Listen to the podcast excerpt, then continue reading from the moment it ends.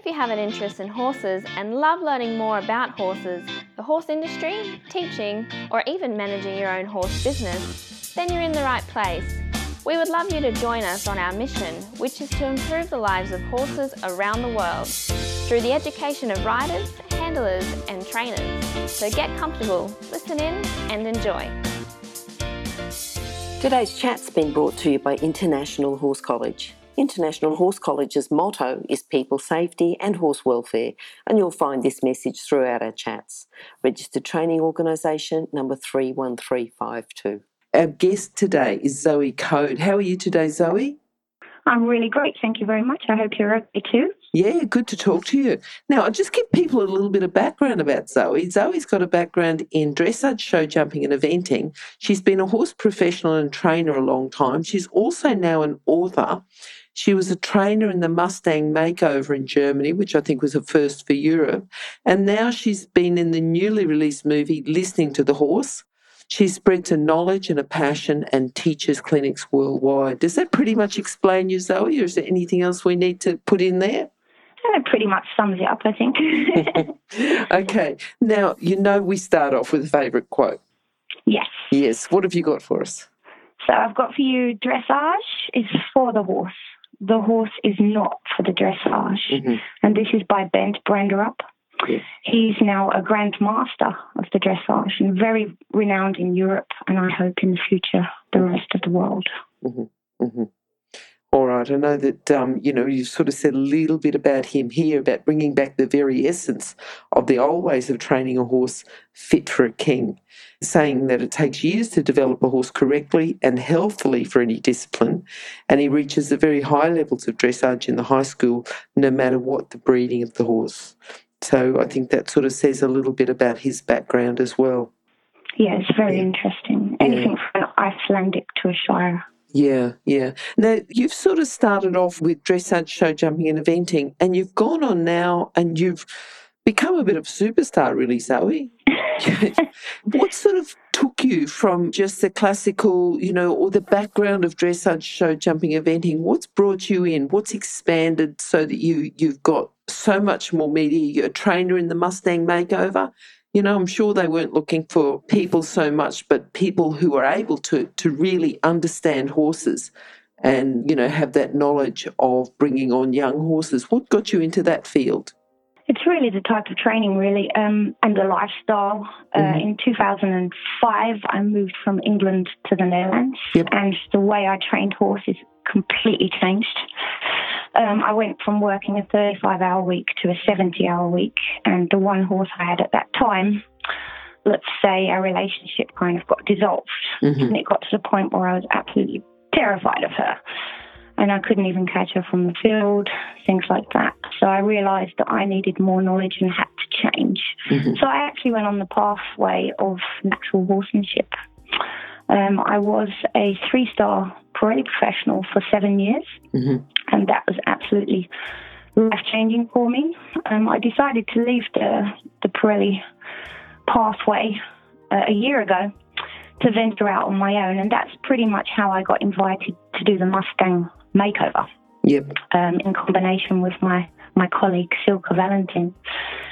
She invited me to, to assist her on training with the, the Mustangs. Yep. And I have to say, it was the most amazing experience. Mm, mm. Tell, tell us for people who haven't heard about the Mustang Makeover.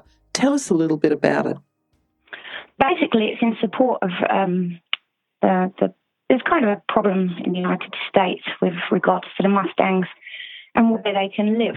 Um, land is shrinking, and people's patience with having these Mustangs on their land is shrinking. So they put these Mustangs into holdings. And there's a, a few foundations out there. One of them is called the BLM. So the best there's there's two options with these horses. One, they can either basically get rid of them, Mhm. shoot them, or two, they can look into rehoming them. And fortunately, and thanks to social media, there's many foundation, foundations out there trying to rehome them. And the guys that organised the German Mustang Makeover were the first in Europe to kind of bring this to our eyes, to, to make us realise that we, we too can rehome these beautiful horses. Mhm. Um, so it's kind of gone from there, and it's very successful. last year was the second year, and they're definitely going to continue Mhm. into 2019. Okay. Okay. And how many horses were brought over? Last year was 20, this year was 30, Okay. and they managed to rehome all of them. And now there's kind of uh, something going on in the background where they continue to help rehome Mustangs and get them over to Europe. There's so much going on. It, it, it's very nice and very interesting, and I'm a big advocate of this uh, project Mm, mm. to rehome the Mustangs. Yeah, yeah. And then is it from there that you became part of the newly released movie, The Listening to the Horse? Was that sort of bringing, you know, so I'm sort of following your pathway here that you um, Yeah. started off with, let's say, traditional classical training, you know, your dressage, show jumping, eventing. Then you got to a stage where you may have been riding, and a lot of people do. They ride and compete, but they don't have any sort of relationship with their horse. And and um, the fact that you can't go and can't catch your horse, then you started to learn a lot more about natural horsemanship. You became a three star trainer with Pat, and then you did the Mustangs, and then has that brought you to the listening to the horse movie? Exactly, yeah. Yeah, okay. form. Yep, yep, yep. yeah. Okay. No, I think it's a good story, and I think that um, you know you would have been persistent. It's it wouldn't have been just one decision. I mean, one might have led on to the other, which led on to the other, which led on to the other.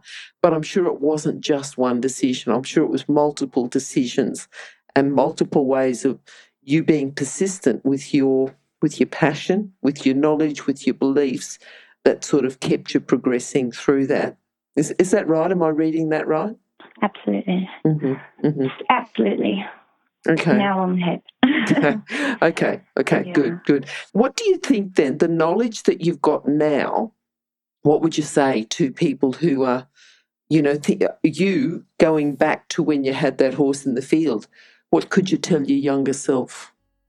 Oh, I I guess the main message is really just understand who horses really are. Mhm. I mean, as I say this to you now, my tear up because I see this day in, day out. that People own these beautiful, majestic, interesting, incredibly intelligent animals, yet they know very little about them. I mean, we see this as well with dogs and cats.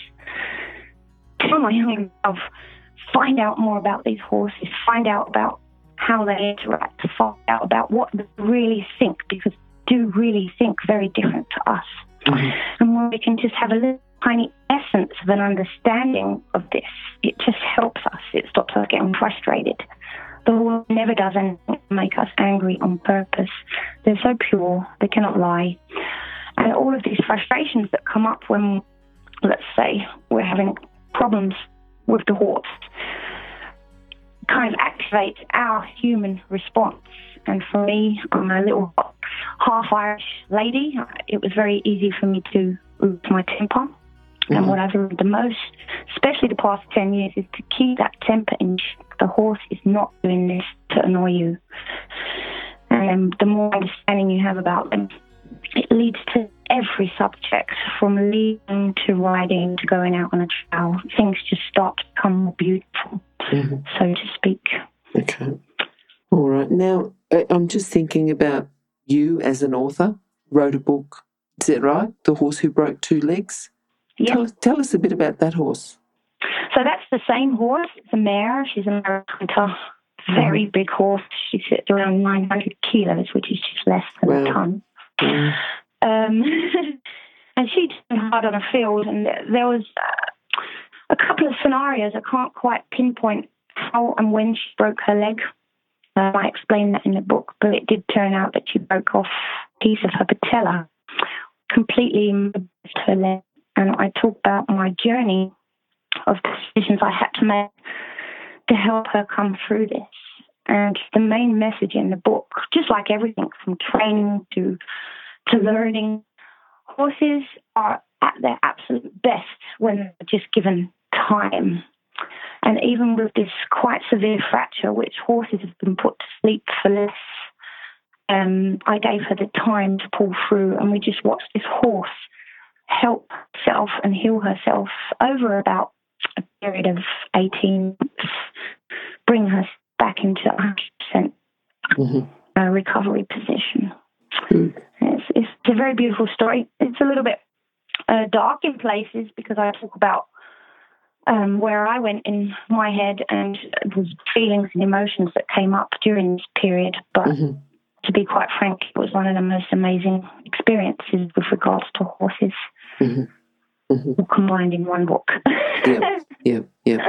So what happened? You know, you got to the stage where you couldn't couldn't catch her, couldn't do anything with her. You did the work with Parelli. Did you go back to her? Yeah, I um, of course, in that time, Pat had VHS tapes available. Okay. And I so you were able to do that. Watched yep. at least, yeah. Yeah. and then yep, yep. started from there, and I have to say, within three weeks, I it was just completely different. Okay. I was different. She was Good. different. She was Good. out. It was just, yeah. Yeah, yeah. Traditional story. yes, yes. Okay, so now when you go out, because you travel around the world, you go out and do clinics. Now, for people then, you know, if you come along, you, you're seeing a whole lot of people at a clinic, they might be complete strangers. What's a common, and there's two things here, a common thing for that you could teach the people and also exercises that you like to do to test the horse, to warm up the horse, not test, but you know, give a see where the horses are at, to see what level they're at, or um, to see, you know, if there's anything you need to know, a warm up exercise. So, two things. One is a, a common problem that we can help people with, and the other thing is a warm up exercise or an exercise that you can do with your horse. So, a common, the common thing I like to get it to the point where I can teach the people to not pull and to not kick the horse to go. Mm-hmm. Um, prior to that, of course, there are relaxation skills, and um, basically, when I start clinic, my introduction is kind of with the, these words. I want to compliment your worship and what you already know. Because, you know, there's so much information out there today, it can be kind of overwhelming. So I like to get it to a point where I don't want to make this person feel undermined. Um, I want to understand a little bit about what they know first and then I will complement that. And then at the same time, if there's some, let's say, bad habits going on, I can kind of um, pull the person away from that and give them a, a better, instant, almost instant result of how mm. they could do that better. Okay. And usually, um, kicking and pulling mm. are my biggest uh, no-nos, mm-hmm. and how we turn that around and get that um, a bit more efficient. But this is the same with groundwork. I mean, a lot of people do um, quite handy groundwork, but usually missing the, the, the technique from the human's hands and their internal energy. Okay. Their internal energy can be too high or too low, or their expectations too high for the horse in that moment.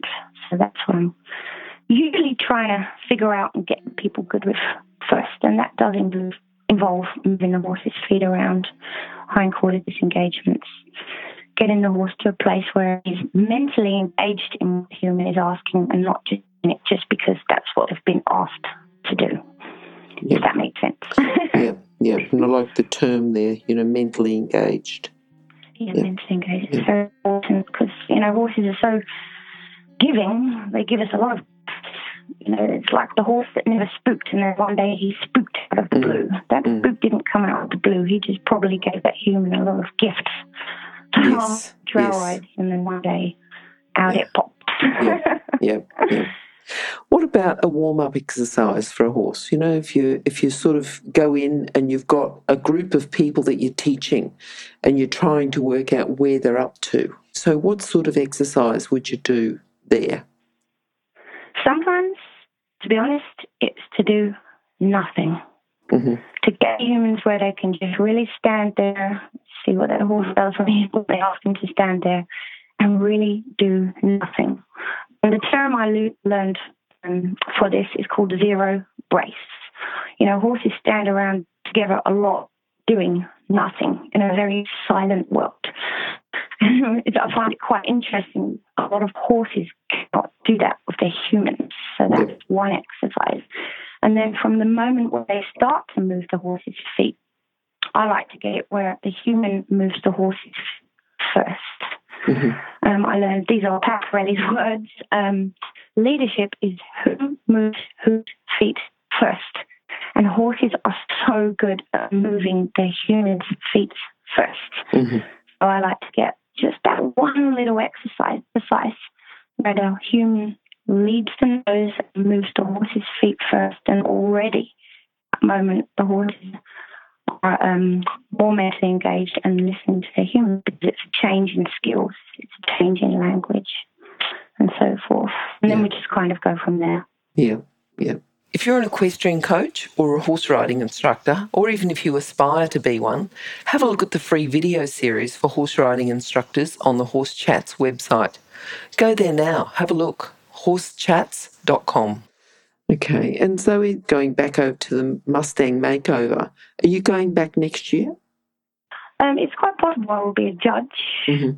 Um, as for the actual training of a Mustang, I don't actually have the facility to hold a wild Mustang at this time. Okay. Well, I did um, two years ago. I the horse actually at Silke's place in Germany, so I was travelling back forwards nine hours to train the the Mustang. So I hope in the near future I have the facility because it, it's not something that can't be taken seriously. You've got this semi-wild horse. Mm. Um, it can't stand behind an electric fence. It can't, you know, they, they'll just run through this electric Sure. fence. Yep. There has to be proper facility to, and I just can't do right now. Yeah, yeah. but I hope in sure. the future it's For sure. possible. I would love to. Okay. Okay. All right then. Now, what else have you got planned? Do you know, sort of expanding the facility and then looking at doing something there? I know you're travelling and you're doing clinics, teaching. Have you got anything else planned? You got another book planned? I've got two books planned, and Good. I've got um, it's actually a secret program. Oh, okay. that Okay. evolving about certain subjects that are not out there for the horse. Um, but so I can tell about my book should come out somewhere around early summer 2019, which Okay. is called The Five Sensory Systems of the Horse. okay. Just say that again. The five. The Five Sensory Systems of the Okay. Horse. All right. And that'd be great if we can come back and um, talk about that when it's out. I think Yeah, and also maybe get a little little bit of an insight to your secret project that we're you're not allowed to talk about yet. That'd be that'd be really good. no, not yet. That's okay. When January. when we talk about the five uh, sensory um, systems, we will we might talk about the secret project as well. Okay, super. okay. All right, Zoe. Look, before you go though, have you got a philosophy? If you were going to, you know, as I said, talk to your younger self or talk to someone who's just starting out with horses, you know, what would you say to them to do with getting horses, riding, training, just in a couple of sentences? I would just say find yourself a good education program or somebody that um, inspires you and Mhm. follow them Good. and learn from them and follow them long enough so that you actually start to get good at what you're learning. Okay.